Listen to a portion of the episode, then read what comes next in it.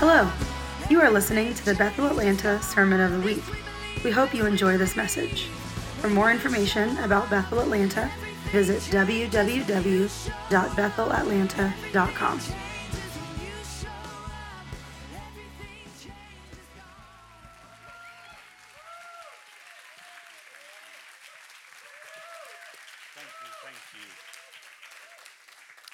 Let's just take us. Let's take a few moments and let's just stand up to our feet again. And is the sound on? Okay. Just hold out your hands. Holy, holy, Holy Spirit. Just come and just rest upon us. I just ask that, wow, our hearts will be at rest so that we become a resting place for the dove. We don't want visitation of the dove, but habitation. So, Father, just even at this very moment, I'm just asking that we're going to be so overwhelmed by you that nothing else can overwhelm us. I just ask, even this morning, for spirit of wisdom and revelation to rest upon us.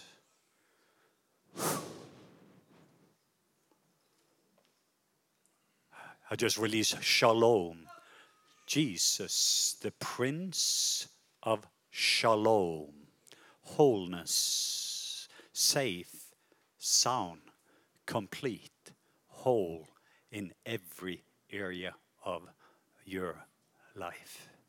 I'm just going to bless the rest, the rest, the rest of your life. That's double for your trouble. The rest and the rest of your life in Jesus' name, in Jesus' name. And all God's people said, Wow, wow. Phew. It is an encouragement when you come and somebody already had a dream about what Papa God wants to do in the morning. but the beautiful part is that we don't live from pressure, but the Father's pleasure. And there is an advantage for us in the kingdom when you wake up in the morning and you have an A plus on your report card before you take the exam. And also even when when some of you have things that comes against you you realize you consider it joy when these trials comes against you because it always leads to upgrades so every single time that, that there's wind that comes against us for us as eagle christian it just makes us soar higher and faster so uh, i just uh, so so grateful for the time just the way you worship.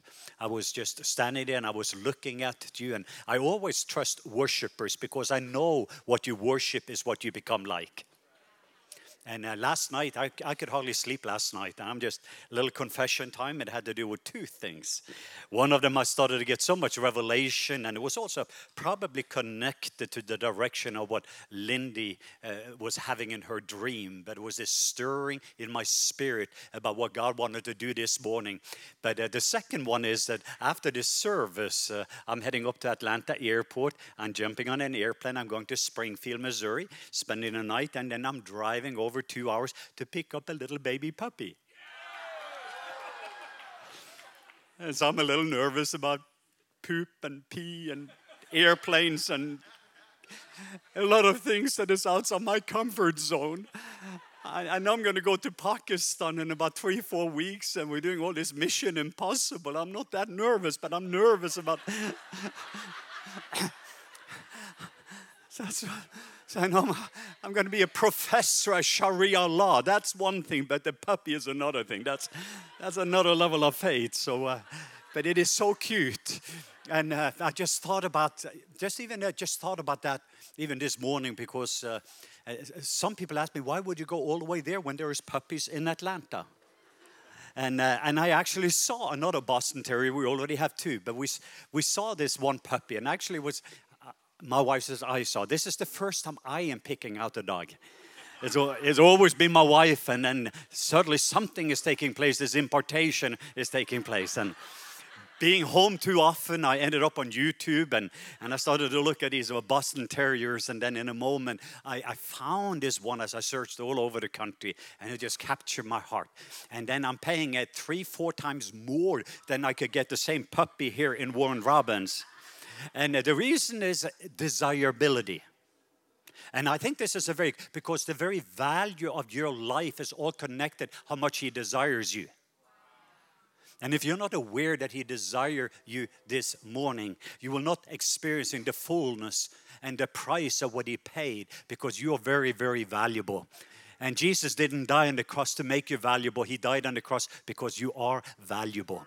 And I just felt so overwhelmed the way he desires. I was thinking also, we did some house shopping with our son yesterday. In some neighborhoods in Atlanta, the prices is extremely high. And I was thinking, hey, you can go to Casita, Georgia and get one for one tenth of the price. But the reason that the prices are so high is because of the desirability of certain area. And this is also so much connected to the Father looking at his sons and daughters. And for each one of us is to know how much he desires us and to see the ultimate price that he paid for us. So when you realize the incredible price he paid for you, you also know how valuable you are. And valuable people adds value to people.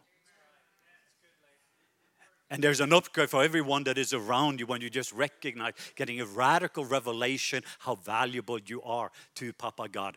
I thought about just uh, giving away a couple of books. We don't have any books for sale this time, but I have some books to give away. Do we have anybody that have had birthday? Let me just see. Birthday this week?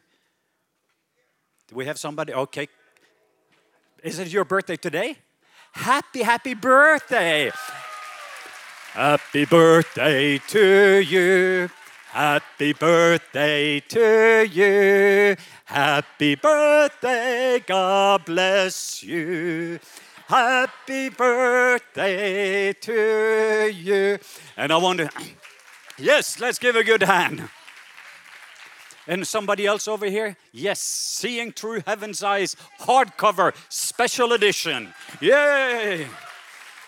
And our latest book, Healing the Orphan Spirit. Do we have anybody here with an orphan spirit? it's confession time. Anybody here in need of an orphanectomy this morning? I'm going to throw it. I don't have insurance, so here it is. Ah.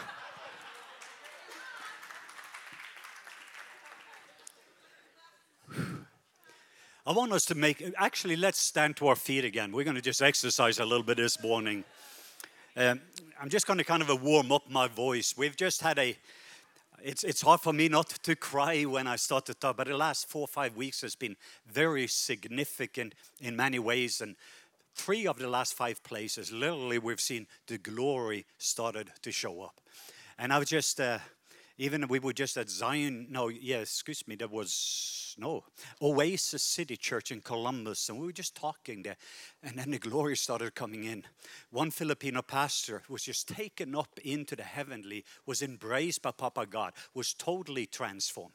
And we just started to see the glory of God in different places. So there's been something new and something fresh that is different than I've seen before. And I was trying to describe it. One of them, who was part of a Pensacola revival, he says, This is a mixture of Toronto and Pensacola. I said, Yes, it was almost like the pleasure, the pleasure that we got in Toronto of that wine. And, and then it was also the power, but it was also something more, as I saying. There was this uh, awe in the awesomeness and some of the holiness I felt in 95 when I stood in the parking lot in Pensacola. So there was this mixture of different of previous moves of God's Spirit.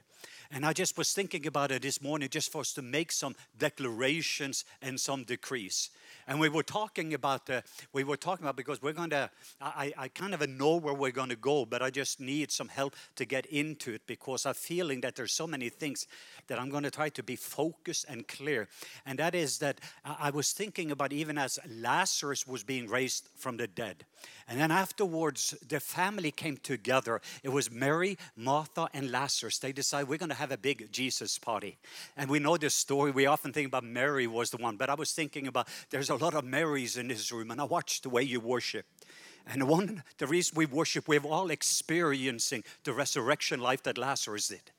And if you have not, you're going to receive Jesus today. But then there's also some Martha, and I thank God for Martha.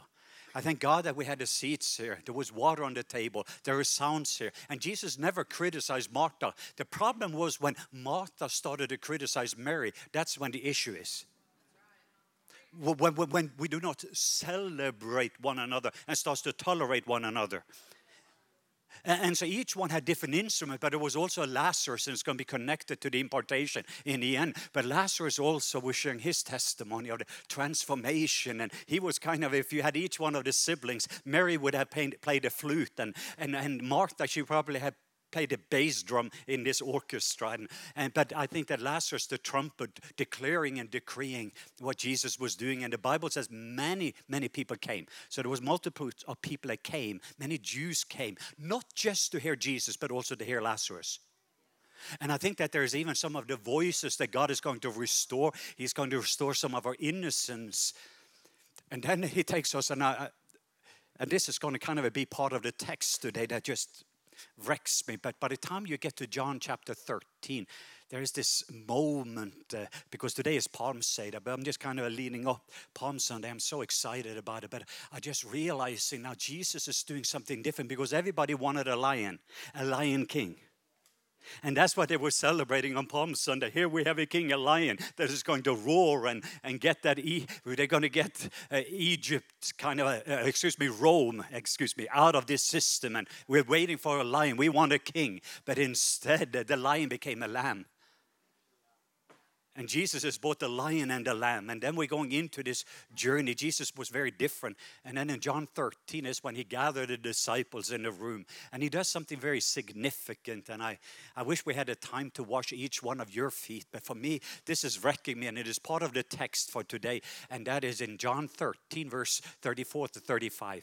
We know the story right before because uh, uh Jesus saying, One of you are about to betray me. And that was the picture also when Justin also was describing. That's part of the leaning when, when John actually leans in to Jesus. That's when he's leaning in. Peter is asking the question, like, who is it? But why does he go to John? And John leans into the chest of Jesus, and his ears is being warmed up. The heartbeat is becoming the heartbeat of Jesus, and Jesus gives the revelation to John. And then from that very moment, it just comes in. And then Jesus says afterwards, they've had communion, he washes the feet, including Judas. He's including the betrayer. He washes the feet. Or Peter, that is about to deny him, he also washes the feet. So it doesn't matter where you've been and what you have done, or if you feel any about your failures, Jesus is going to do something to you today. He's going to wash your feet. And I know some of us, as we're feeling our feet are being washed, no, you have to have your feet washed. Some of you have dirty feet, smelly feet, tired feet, broken feet. Some of you maybe have stomped on your feet, but something happens to our feet, or walk, and where we're walking, when Jesus touching our feet. And then it comes in, and here's the verses. Then John 13, verse 34 to 35. And we're going to do some of the declaration, and we're going to start our journey together. I'm going to try to not talk so fast, but I'm just feeling the fire is burning today. that Jesus says, As I have loved you, as I have loved you, as I have loved you, love one another. And that's how they're going to see that you are my disciples, that you are true followers. This has just been, I can't get rid of these verses for me. It is the way that He has loved me, the way that Barabbas free, Barabbas frees, because I'm heading to the Middle East and there's some of those radicals that is hurting our brothers and sisters. And for me to coming in and saying, let those radicals, I take their death sentence the ones that are raping our people, the ones that are burning down their churches. Could you place all of that on me so that they can become free? It's a different way. The golden rule is you do unto others what you want others to do to you. But this is the diamond rule. It's the upgrade where he says, Now as I have loved you, you're going to love one another. And that's that's how the people around are going to see who we are. This is the move of the Spirit. This the, the baptism of love 2.0 is to be able to experiencing that. So I just want you to make a couple of declaration with me. Say, Jesus was punished. So I am forgiven. Jesus was made sin with my sinfulness so that I would be made righteous with his righteousness. Jesus died my death so I could receive his life. Jesus endured my poverty so I could share in his abundance. Jesus bore my shame so I could receive his glory. Jesus endured my rejection so that I will have his acceptance with Papa God. Jesus would make curse so that I will enter into all of his blessings. Jesus became an orphan. For a moment, he said, Eli, Eli, Lama sabachthani. Before then, he always called him Papa, Father. But at this moment, he says, My God, my God, why have you forsaken me? For a moment, he was separated from perfect love so that you and I can be restored back again to perfect love. The very love that he had had with the Father from the beginning. For a moment, he became an orphan so that you and I can be sons and daughters of glory. That's what actually killed him. For a moment, he was separated from the perfect love so that you and I can be restored back to that perfect love. So, Father, I just release even today the baptism of love 2.0. Let us experiencing, Father, even Ephesians 1 4, that even before the foundation of the world, I knew you. So, who are you? Who were you before the foundation of the world? Who are you? You together there with the Father, Son, and with the Holy Spirit, and there you are. Before the fall, before creation, there you are. And you were blameless, and you were holy, and you were predestined in love. Congratulations. You started out in love. You started out in glory. What sin made you fall short of glory, what Jesus came was to restore you back again to that glory. A place where there is no anxiety, a place of no fear, a place of no chronic pain. Jesus came to save that which was lost. Luke 19:10. So Father, just for the next uh, 25 some minutes, I'm just asking you for a spirit of whoa, revelation, say revelation, revelation. impartation and activation. In Jesus' name. Amen. Amen. You may be seated. Woo! I'm going to try to behave today. Are you guys okay? I'm just getting messed up. Whoa. If I'm going to mention, if I'm going to call my sermon something today, I would call it Mastering Love, the Master Way. Let me say that one more time. Mastering love, the master way. To say it in another way is living and loving just like Jesus. The Father, He loves us just the way we are, but He refuses for us to stay that way because He wants us to be just like Jesus. And I do believe that there is a whole move of God's Spirit. I mentioned the last five weeks, and I just got a little video two weeks ago, we have a team in the Philippines. There's a village there where about 90% of the people in this village, the, the adults, were alcoholics of the male. There was severe abuse that was going on. The children didn't go to school. They were actually selling pieces of candy and picking up bottles, and they were just doing whatever, even these small little kids, just to be able to survive. And uh, I had the honor on our last trip to actually pray and minister. And I still remember the whole floor was covered with these children. I'm talking about four, five, six, up to about 12 years old. Whole group of children had an encounter.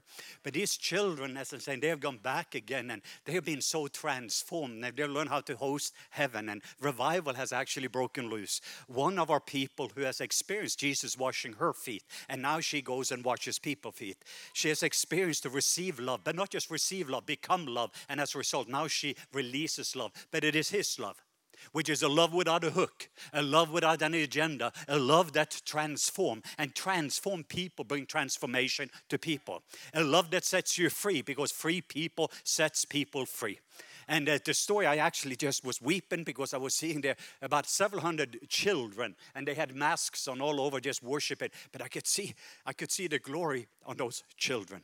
But now home after home after home are being transformed. The alcoholics are no longer alcoholics; they're now serving Jesus. And homes, marriages is being restored. The addiction is being broken. And they were just telling me the children are back in school, and they are becoming A students, and the school teacher cannot understand it because there's such a transformation because they have renewed their mind. That, yes, let's give Jesus a good hand.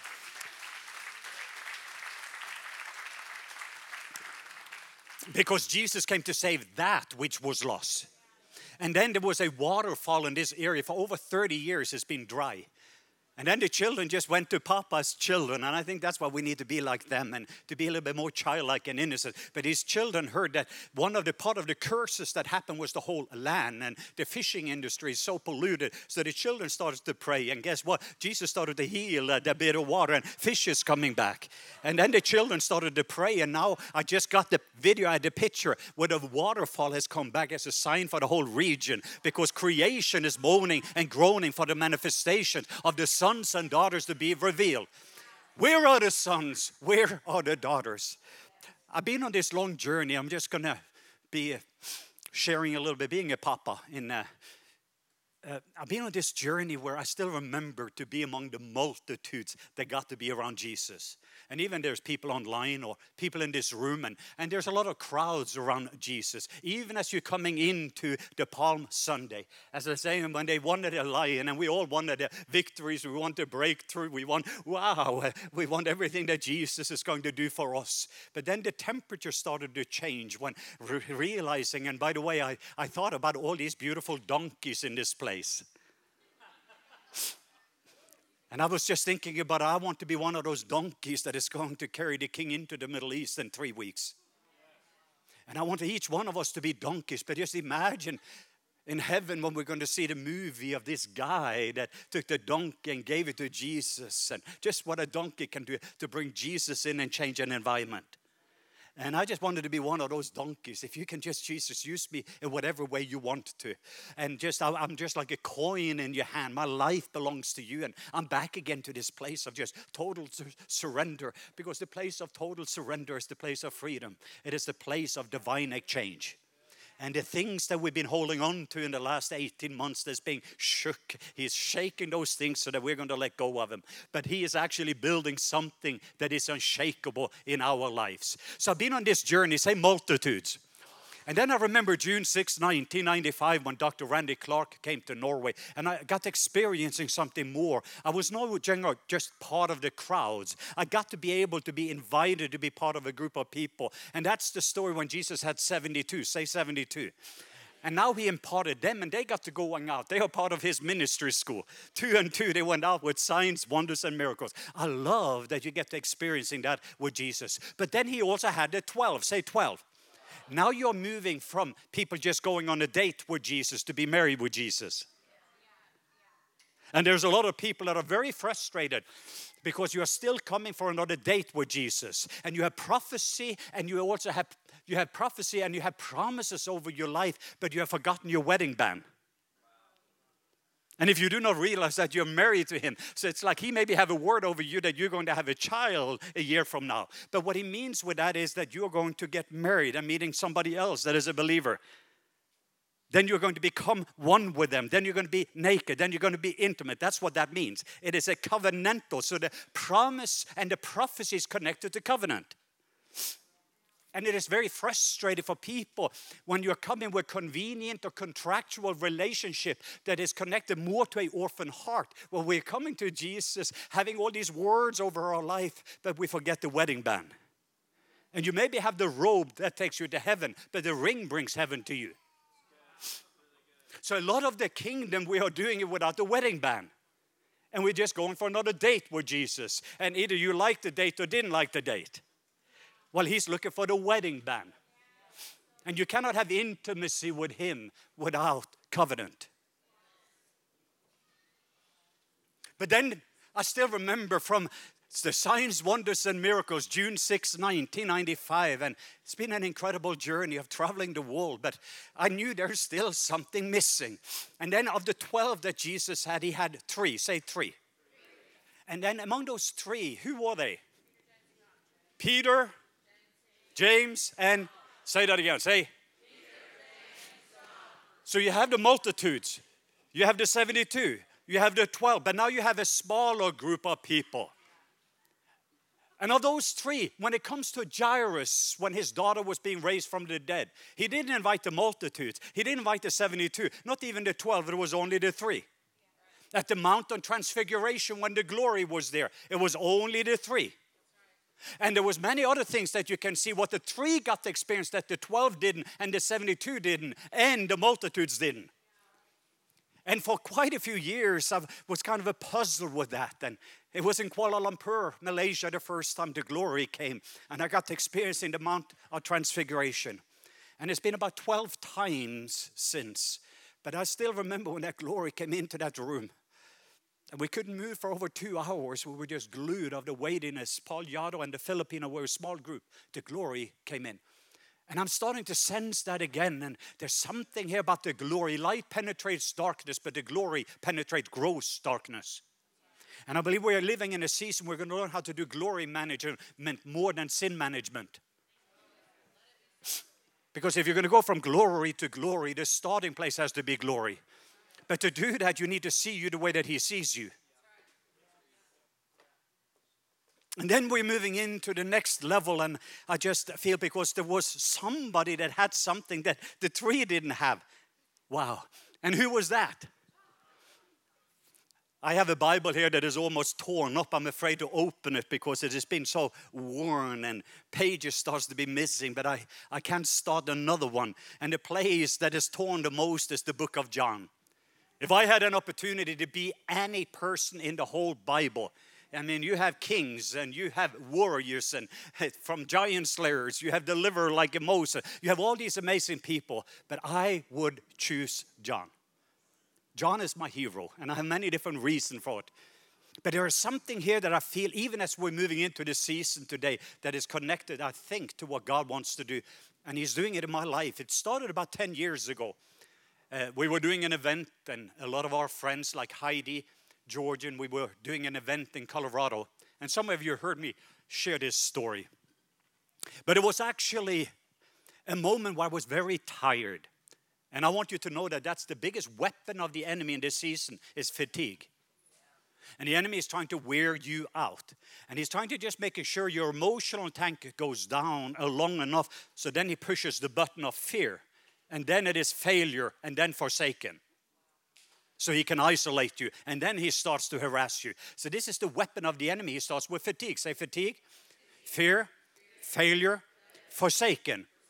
So I had been from city to city. We've just done a big healing school, and by the time I got to Colorado, I can be honest, I didn't want to be in this conference. It was a large conference, and, and everybody had high level of expectancy.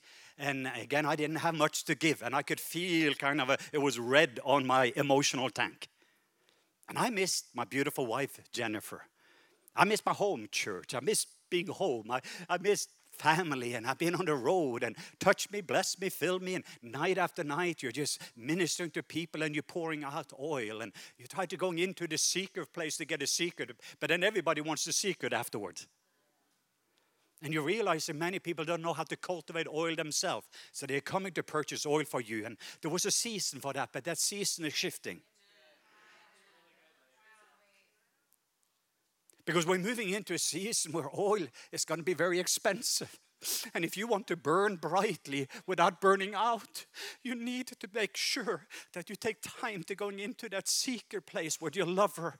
Because the one you are with is the one you become like. The one you're beholding is the one you're becoming. So that you are cultivating oil, oil, oil of intimacy. And then the fire will touch the oil, so you will get on fire and you will be a light and you will burn brightly without burning out. Because you're burning oil, oil, oil, not flesh by being aware of your emotional tank. So anyway, I'm there in Colorado, and it was a late night, and I was trying to get take care of Heidi to get her out. It was 12:30 at night, and I'm exhausted. And I'm realizing that I'm in trouble because I start to not like people. I feel like my lamb is dying and my lion is about to eat somebody. And this is a true story. The last person, the last person that came up to me, the last person came and said, Hey, hey, Brother Leif, could you just pray for me? And I'm about to go to my room and already been finished long time ago. And I'm like, I will touch you, but when I pray for you, it is going to be flesh. So if you want an impartation, I will impart flesh, but I don't have any Holy Spirit to give you. And the person kind of backed out a little bit. I just wanted to be honest. I didn't have anything to give. And I just realized I've not done my exercises. I've not been with Jesus. I've not been able to be with my family. All the things that I'm supposed to be able to do, I've not done because I've just been burning up oil. So I went to my room kind of in desperation and couldn't sleep much that night. And the next morning is Mother's Day, and I'm just, uh, I want to be home. I want to be home. And I'm supposed to speak that afternoon, and there's a high level of expectancy. And oh, we have uh, Dr. Leif Hetland, the ambassador of love, and da da da da da. And uh, I'm sneaking up to my room and I have a little yoga mat, not because I do yoga, but because a lot of the carpets in the hotels are dirty, so I find a place to soak in the presence of God. So I decided, I, I, need something, Jesus. I need something fresh for this afternoon. So I'm laying there, Crowne Plaza Hotel, alone, and then just, oh, I need you, Jesus. And I'm just I'm playing my violin a little bit. I'm whining instead of shining. And I'm just crying out. And then I'm soaking and have Alberto and Kimberly. That usually works. Alberto and Kimberly Rivera and absolutely nothing. I try to open up my Bible, absolutely nothing. Then I do little warfare tongues. I'm in my room. She oh, I bind and I rebuke. And before I've rebuked every spirit in Colorado and America and around the world, that's like, there's absolutely nothing. There's just noise. There is not that still small voice. There was the time in the fire, and the time there was also in the wind, but in this season, there was that still small voice. So, what are some of the things you have to silence so that you can hear that still voice of Papa God? Finally, I'm coming to a place where the time is short. It's about an hour not even eaten, and I'm supposed to come down and get ready with a sound check and about to speak to all of those people, and I'm getting a little bit more desperate. And I feel the Holy Spirit said, Leif, could I entrust you with my mother? I'm like, that's a weird thought. I'll bind you. In the name of Jesus. Must be one of these Catholic spirits or something is coming in here. I'm, by the way, I love the Catholic Church, so I'm, uh, I'm honoring the Catholic Church. But it was like, then the whisper happened again. Leif, could I entrust you with my mother? It's like, stop. So finally, I thought, I get a word of knowledge right there and then. So I thought, okay, I know how to solve this problem. I, I know how to silence. I call my mom because it is Mother's Day. Gratulerer med morsdag! Jeg savner deg så mye, og spesielt denne kaka med gule krem. Mor, jeg skulle ønske jeg kunne vært hjemme og hatt en kopp med kaffe og bare kos meg. Don't look at me that way. I thought you were spirit filled. Okay, let me give you the interpretation. Happy Mother's Day, Mom. I love you and I miss you so much, and especially that almond cake with yellow cream. Ah, I like this sound a mighty rain. Then I call my wife also and say, Happy Mother's Day. I miss you, sweetheart. And I think this is over by now. And then I'm realizing, and if you have your Bible, John chapter 19 and verse 26 and 27. And we're going to go after something today. Because now I had been on this journey and I'm still on the journey. He's just bringing this fresh.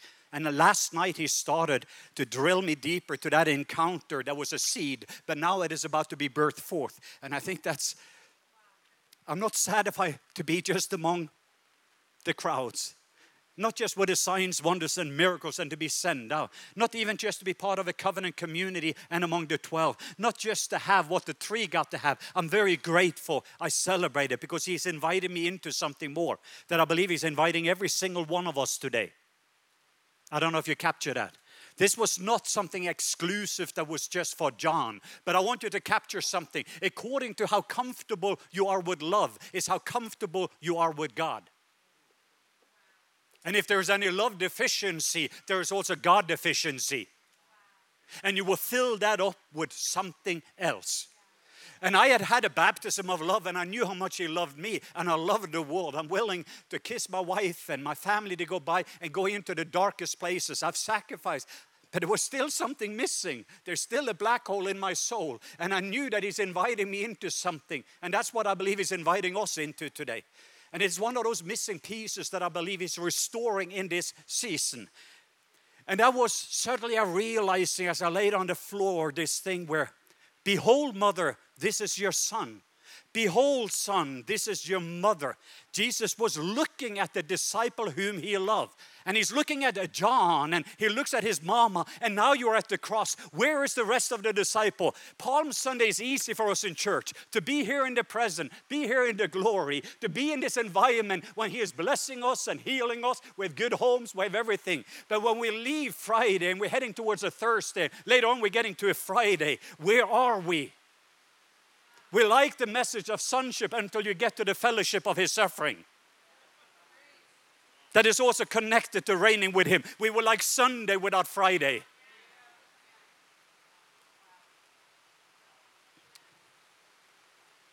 We like the Savior, but not the Lord. And I'm not here to rebuke anybody, but I'm just speaking to myself. There's something I believe that He is after. And it was something that John captured. I'm not there, but I'm moving there in this season. I think that COVID 19 and everything that has happened in the last year is an invitation for me to head towards something that I believe He is inviting. And last night I got more and more download, and I just recognizing that He's inviting us in, all of us, to be able to be part of that. So, first of all, He looking at His mama says, Behold, Mama, this is your son. Then he's looking at John and saying, Behold, son, this is your mother. And at that moment, John changed his apostolic calendar. He canceled the travel, he canceled everything. And what he did, he steward and he took care of what was the most valuable to Jesus. Would you, would you, would you, would Leif Hetland, would you be one that could be entrusted what is the most valuable to Jesus in this season? And some of us, we're too busy. Other ones, we maybe have to clean our house. We maybe have to reorganizing our life. But that's exactly what is taking place in this season. He is looking for a culture that is going to change culture. But they, whoa, he's looking for a family that is going to host, not just getting the fire, but healthy fireplaces where the fire will continue to burn. And then the wind will start to spread the fires. So I started to look at that, and then I was realizing when you look at the book of Matthew, Matthew never says, I'm the one that he loves. Read the book of Mark. I mean, John Mark should know. But Mark never says, To whom the disciple Jesus loved. Then you read Dr. Luke, who also wrote the book of Acts. I'm reading that gospel. I never find Luke saying, I'm the one that he loves. They knew how much Jesus loved them. And I know there's people in this room, you maybe had a baptism of love. You have experiencing how much the Father loves you, how much Jesus loves you. You've been changed by that love. And some of you even start to love your neighbor. But there's something missing, there's a missing piece because your neighbors out there still do not know who He is. Because we have not yet followed what Jesus did, loving the people the way that He loves us. And I'm not talking about something we're going to go out and do, I'm talking about something we're going to receive today so that we can become it, so that we can give it. Are you okay? I know I'm a little intense, it's just. But would you, for me, it's some new nation. We're looking at the 100 darkest places in the world. One of our members is helping me to map the 100 darkest places on the globe because when Lindy read Revelation 7 9, there they are from Nepal. There they are from North India. There they are represented from every nation, tongue, tribe, and language. They're going to be in heaven to do that. They need experiencing Jesus here on earth. Because He is the way and He's the truth and He is the life. Nobody comes to the Father but by Him. Anyway, so here we are. Are you ready for the school? How many here would like to experience? This is my biggest desire for the rest of my life. It's not the nation, it is for me to be living fully loved, just like John. The only other person I find is Jesus. The Father loved the Son. Say that with me. The Son loves the Spirit. The Spirit loved the Son. The Son loves the Father. But the Son loved the Son the way the Father loves the Son. Jesus loved Jesus the way the Father loved Jesus. Peter knew how much he loved him. James knew how much he loved him. The 12 knew how much he loved him. The 72 knew how much he loved him. The multitude knew how much they loved him. Different levels of love that they're experiencing. But there was something about John. I mean, here you have John, a son of thunder. John was a lion. John wanted fire from heaven to destroy the ones that wouldn't receive Jesus. I mean, John is a lion until he meets the lamb. And Jesus was a lion that became a lamb so that we can become lamb that becomes lions.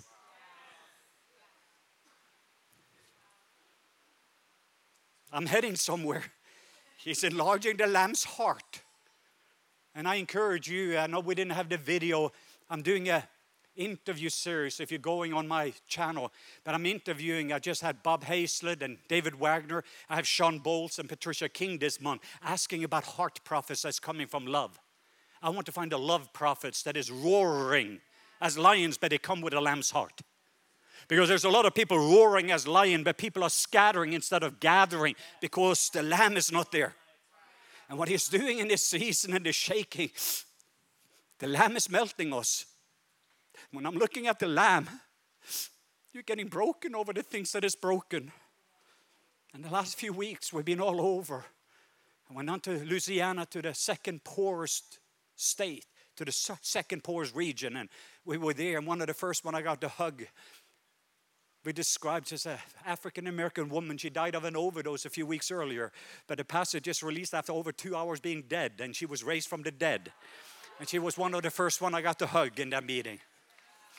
And then I saw there was still so much trauma everywhere, even after all the healings and everything else. And then I woke up the Saturday, my wife, we were sitting there and having breakfast. And then I heard the word PTCD. And I was one of PTCD, post traumatic church disorder. I thought it was very strange. And I saw the wife and the husband of the, the pastors there, wonderful friends, the leadership, everybody. 70% of the people, I'm not talking about be hurt by church, I am talking about the same thing and I'm interviewing one of the top doctors in PTSD to see that the same symptoms is happening, happening with us.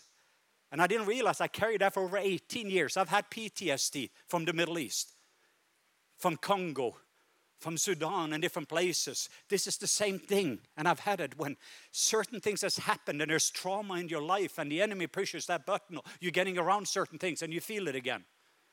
70% of the church stood to their feet, and when the love came in, this mass freedom is taking place. That's the same healing that is happening. And I know a lot of us, we've been hurt. We've been crucified by Christian. We've been through a journey, and John was one of those that would hurt. John would be one of those lying. John was one of those getting the fire. But through this journey, because the one you're with is the one you become like. So this lion starts to hang out with a lamb. And in the next three years as he's hanging out with a lamb, something is changing in his nature because the one he is with is the one he's becoming like, and he's not even realizing. First, he recognized how much Jesus loves him, just like Peter and the rest of them. But there's something else that he captured that I had not captured, even with my baptism of love. Leif Hetland has not learned how to love Leif Hetland the way the Father loves Leif Hetland.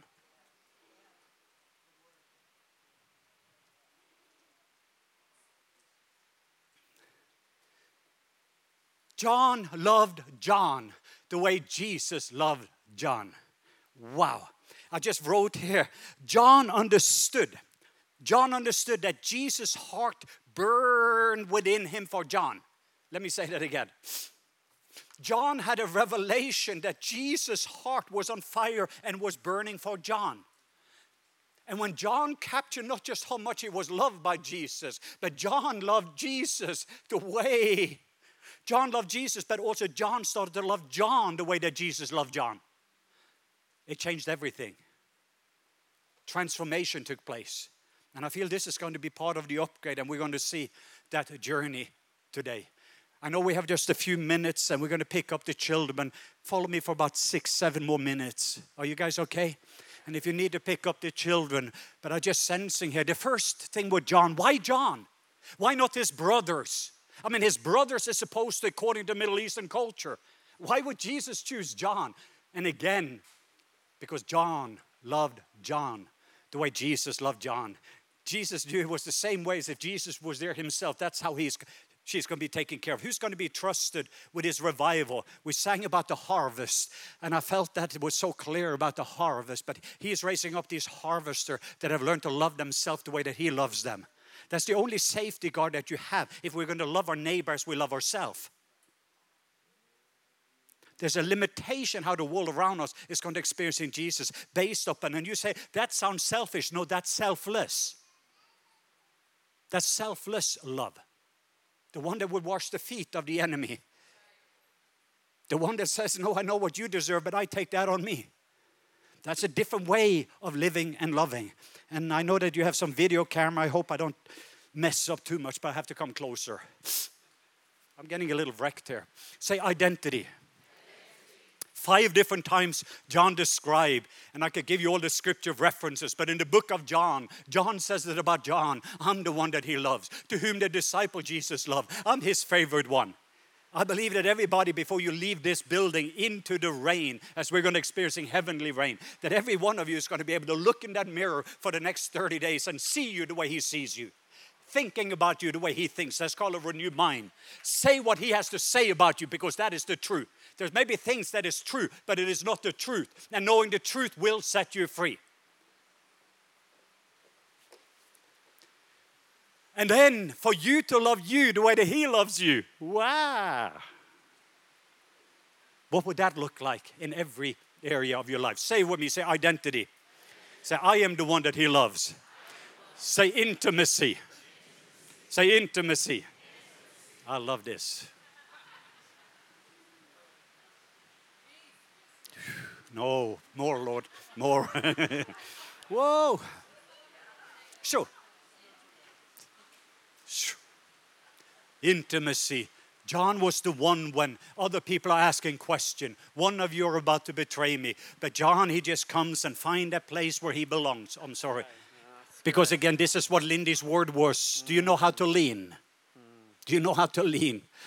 John, when everybody is asking question, COVID-19, racial tension, all of the things that's going on, the economy, the election, all of the political, and at that moment you know exactly, when you don't know what to do, you know where to go. You're leaning into your beloved, and your ears is being warmed up by his heartbeat. Your heart starts to find his rhythm for what is taking place, and you are getting the revelation.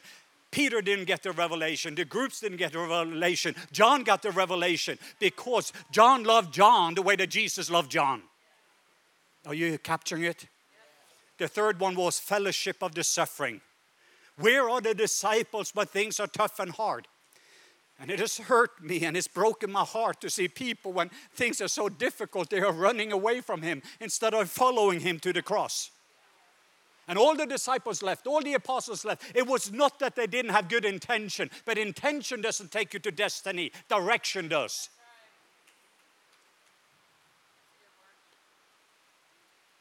So I'm heading to the airport, I'm going north. But if I start to drive south, you can pray for me, but I'm still going south. You can fast for me, I'm still going south. And you still have to keep your eye on that cross. And I don't understand it. And I know that it is not you, Jesus, that is supposed to be on the cross. I am the one that is supposed to be on the cross. And the picture that I saw with John when he was there, I'm laying on the floor on the mat, and I see like a movie where John, John is there, tears flowing, and John is like, No, Jesus, I am that lamb, but I'm a guilty lamb. You are the innocent. I'm the one that needs to be slaughtered. I am the one that is supposed to be on the cross. And Jesus just looks at him. It's like, Leave it alone. Barabbas free. I'll take the place. And John is getting wrecked. And it was not just John, but John was the only apostle, plus women. So thank you, ladies. But where are the apostles? Where are the people when you get to Friday?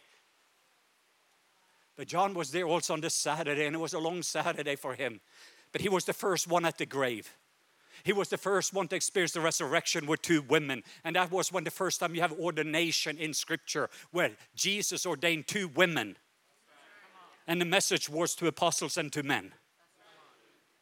Because the first voice that the enemy tried to silence was the first voice Jesus restored the voice of women. Oh. But then you're coming in and we're landing this the stewardship Why John? And I just could see the picture of John suddenly taking Mary, and Mary is looking, that's your son, that's your mother. And John now brings Mary home, and in the middle of what is taking place is just a beautiful, beautiful picture. I start to have humor. I'm laying on the mat there, and I start to laugh because in a moment I was thinking about John, even with some humor, telling Mary, Hey, Mary, tell me, how was it the first time you changed the diaper of God? And then I'm starting to think, remember the 12 year old boy running home to mama says, Mama, Mama, I don't want to play with Jesus anymore. He always thinks he's right. or another boy that is just coming home, it's been playing basketball against Jesus, and it's like playing against God Himself. I'm just laying there and thinking about all those moments, sitting at the fireplace, having the stew, all the things that John got to experiencing about Jesus, even the 30 years before he met him, hearing about the story, experiencing the story, being changed by that, just even falling more in love with Jesus and seeing how Jesus learned in the natural obedience before he was baptized in water and in the Spirit and in love, was led into the wilderness to be tested, came out of the wilderness full of the Spirit, and he started his ministry. And John, he is in love. Whoa!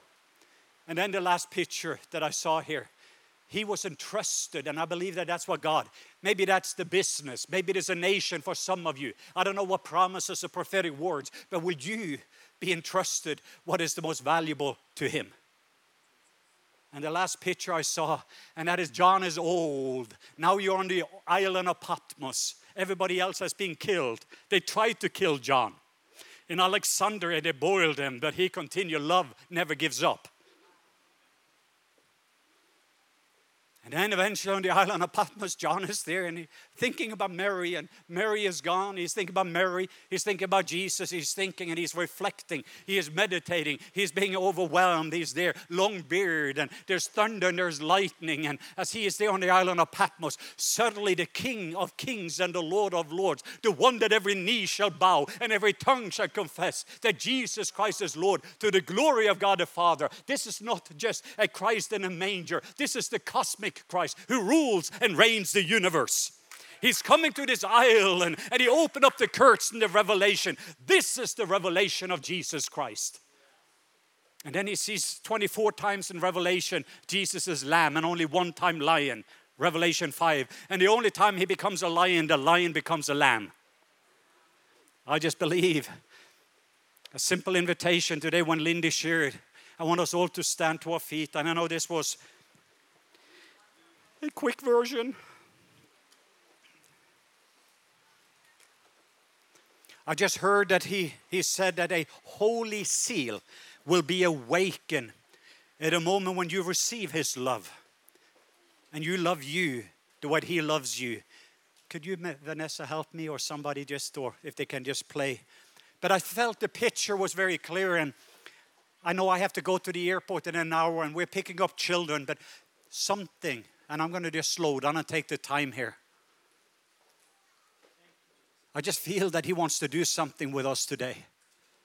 And the picture I saw when the offering plates was there, I knew this was an invitation for all of us to coming into this place. It is a place of freedom. It is a place of exchange. It is when you become a coin in your hand. I have this one life to live and so much love to give. I just placed myself and I just felt I saw these offering baskets and I was wondering, are we supposed to take another offering? And he said, Yes, but this time your life is going to be the offering. It is an expensive offering, but I felt it needed to happen again. And I saw these big offering baskets. And it is just when I'm taking my life and I surrender myself totally to Him and allowing what John got to experience not just how much He loves me, but then for me to love me the way that He loves me. Wow. And then from that very place, I can take that and I can love this radical Muslim with an unconditional love because that's what I've received. Then I can wash the feet of Judas because that's what he does. It is loving with his kind of a love. We're getting rid of racial tension. We're getting rid of all the division. This love unifies and it is sending a tsunami wave of love that Bob Jones prophesied that is going to open up the 1 billion sons and daughters harvest. I don't know if you're getting it and if it is getting you, but He wants to do something. And I know that we do not always have masks, and I'm safe, but I want you to find a place and take a step in just a couple of minutes. Father, I just thank you so much for my family. And I just have to confess in my own life that sometimes I put myself in the offering plate and then I step out again.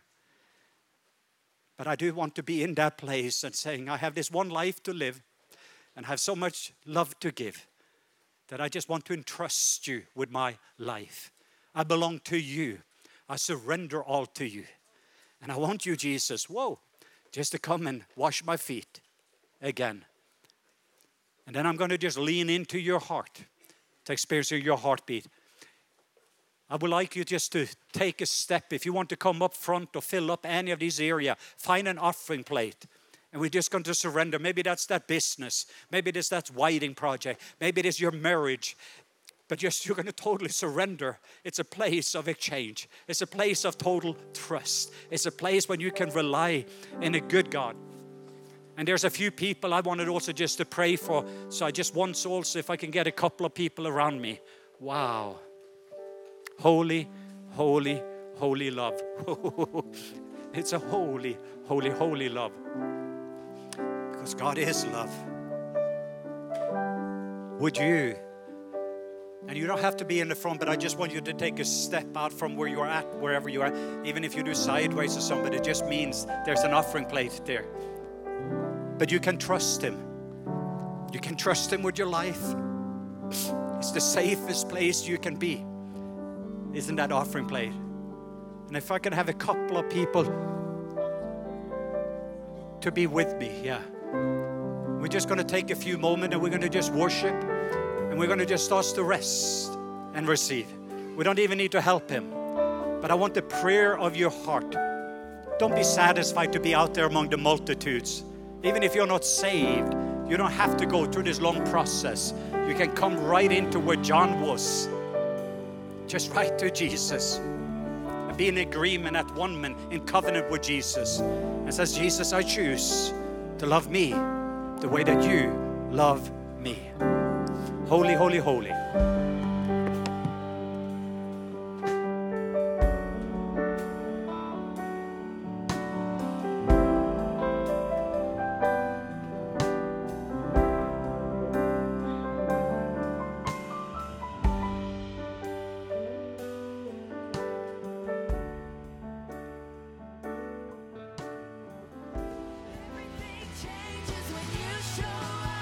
Listening to the Sermon of the Week.